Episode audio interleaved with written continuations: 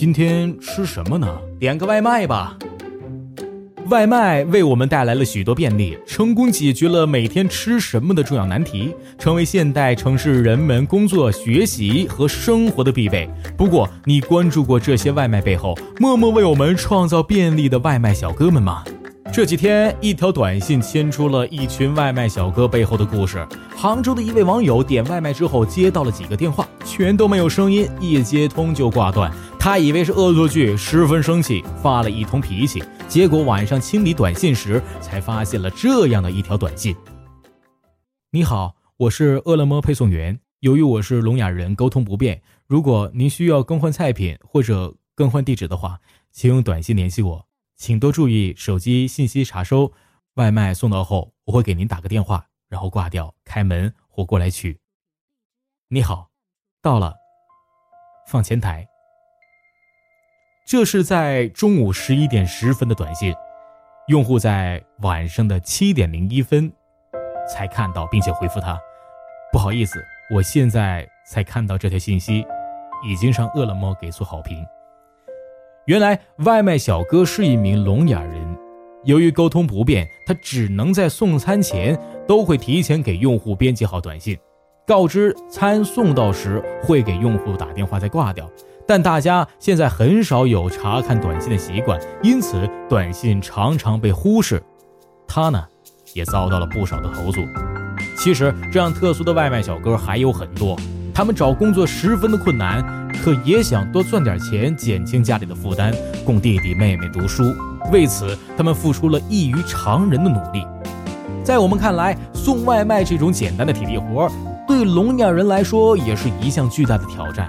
在成功成为一名合格的外卖小哥前，他们需要不断的熟悉，把周围的每一个路口、小区都摸透。他们靠自己的能力努力工作，好好生活，用实际行动告诉大家：我热爱这份工作，请大家多支持和理解。生活不易啊，请你多一份理解，少一份烦躁；多一份关怀，少一份苛责。不要随意的去指责别人，你并不知道别人经历了什么。同样是在杭州，有一位店主在微博公开了一件小事儿下午五点，一位顾客点了外卖，派送的是一位上了年纪的大叔。由于地址没写清楚，导致送餐超时，顾客申请退款。店主亲自打电话同顾客解释，随后外卖大叔又自己掏钱赔付了退款，但顾客依然投诉，送餐大叔最后被罚了五百块钱。到了晚上八点多，忙完工作的大叔再次来到店里。怯怯地问道：“能不能把那碗顾客退款的米粉加热一下？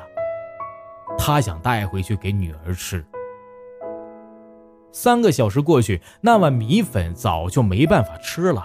店主想给大叔重新的做一碗，但他连说不用后走了。看着他匆匆离去的背影，店主倍感心酸。你不知道，很多时候外卖退单后都是外卖员自己买单，含着泪吃下去。生活如山，有人岁月静好，有人负重前行。愿每一个负重前行的人都能够被温柔以待。想起今年夏天，房山暴雨过后，多处道路被淹，车辆、行人被阻。一名外卖小哥趟着齐腰深的积水进入小区送餐，路途艰难，送餐时间耽搁了一会儿，顾客因此想要取消订单，外卖小哥打电话央求。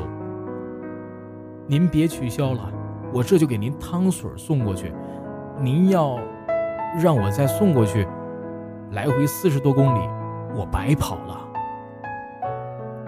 还有一位外卖小哥因暴雨未能够将餐按时送达，被顾客在家门口足足数落、辱骂了三四分钟啊！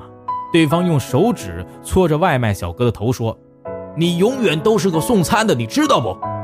最后还把饭菜扔到了地上，外卖小哥默默离开的背影实在太心酸了。这个世界有时候真的很坏，但对你我，有时候也真的挺不温柔的。但是你一个微笑，或许就能够温暖别人的整个世界。每一份外卖都会有一个预计到达时间，如果没能够准时送达，用户就可以投诉。外卖小哥就会面临巨额的罚款，可能几天都白干了。之前一位外卖小哥在电梯里急哭的视频火了，因为送餐写字楼电梯几乎是一层一停，耽误了将近二十分钟。他一手拎着外卖，一手拿着手机看时间，眼看着要迟到了，他在电梯里急得捶胸顿足。只要再给我一分钟，就一分钟，我这一单就不会白跑了。更让人心酸的是，这位小哥最后真的因为迟到遭到了客户投诉。当高峰期的订单一单接着一单，当手机里不断提醒订单即将超时，当催单的电话蜂拥而至，就意味着差评和投诉正在不远处等待。为了不被罚钱，他们只好一路狂奔，有时甚至连红灯逆行也顾不上。我们对这种危险行为毫不留情的辱骂、斥责，却忽略了他们背后是流着汗与血的无奈。生活的艰辛往往比你想象的要难的很多，人生需要理解，岁月需要宽容。他们冒着危险拼命赚钱，但有时候钱也不那么重要。深夜，一个不到两岁的小孩走在了大街上，他穿着单薄的睡衣，光着脚丫，边走边哭，浑身冻得直哆嗦。幸好碰上了一个外卖小哥，他果断脱下自己的外套给孩子裹上。把走失的孩子当做自己的儿子一样，一直抱着他安抚情绪，守在路边，并报警找到了他的父母。警察来的时候，孩子还一直抱着外卖小哥不肯松开。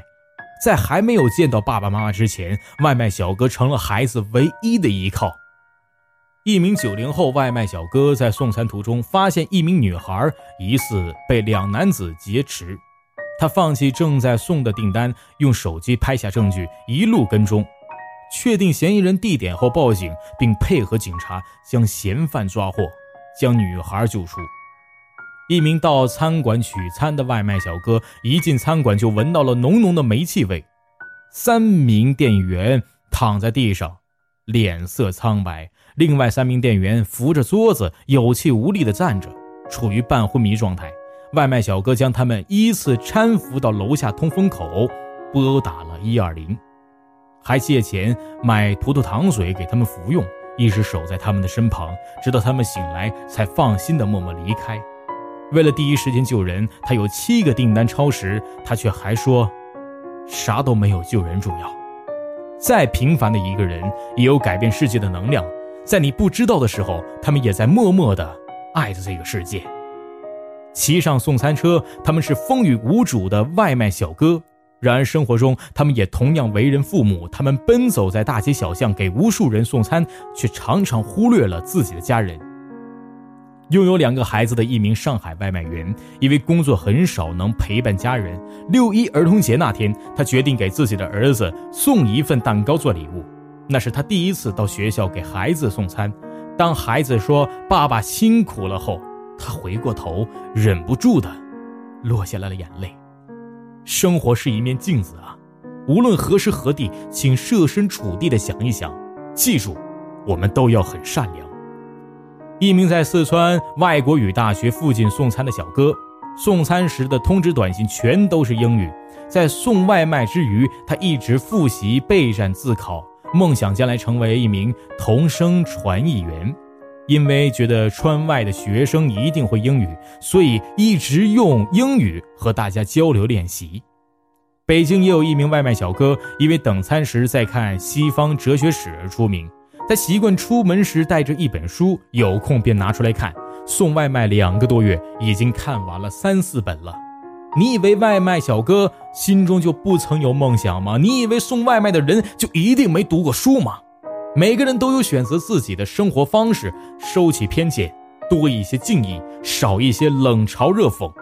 他们也同你一样，是为梦想奋斗的人。炎炎夏日，我们不愿意出门时，他们在路上；寒风刺骨，我们缩在温暖的房间里，他们在路上；刮大风时，他们推着车逆风而行；下大雨时，他们趟着水冒雨行走。不管天气多么的恶劣，他们永远奋战在路上。却不一定能得到顾客的理解。顾客催单，他们只能够加速飞奔；顾客气恼，他们只能陪着笑脸。对我们而言，一份外卖可能只是一顿午餐，而对万千的外卖小哥而言，那是一份工作，更是一份责任。当然，有人质疑说，这本来就是他们的本职工作，不能吃苦，可以选择不做，做得不好，我给个差评怎么了？还有人说，现在送外卖收入很高，做得好月薪过万，需要我们来同情吗？但我们必须要知道，外卖小哥需要的不是同情，而是爱与尊重。确实，送餐途中如果出现很大问题，给差评也无可厚非。但想方设法故意刁难他们，是真的不应该的。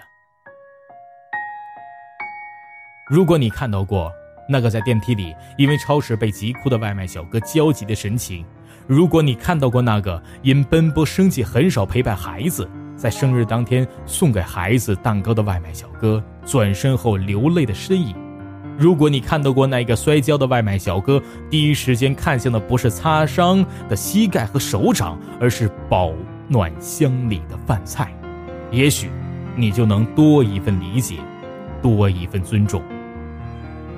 我们不能要求每一个人多等他们一些时间。但我们可以在收到外卖时说一声谢谢，感谢他们默默为我们的生活提供便利。职业没有高低贵贱，每份工作都值得尊重和善待。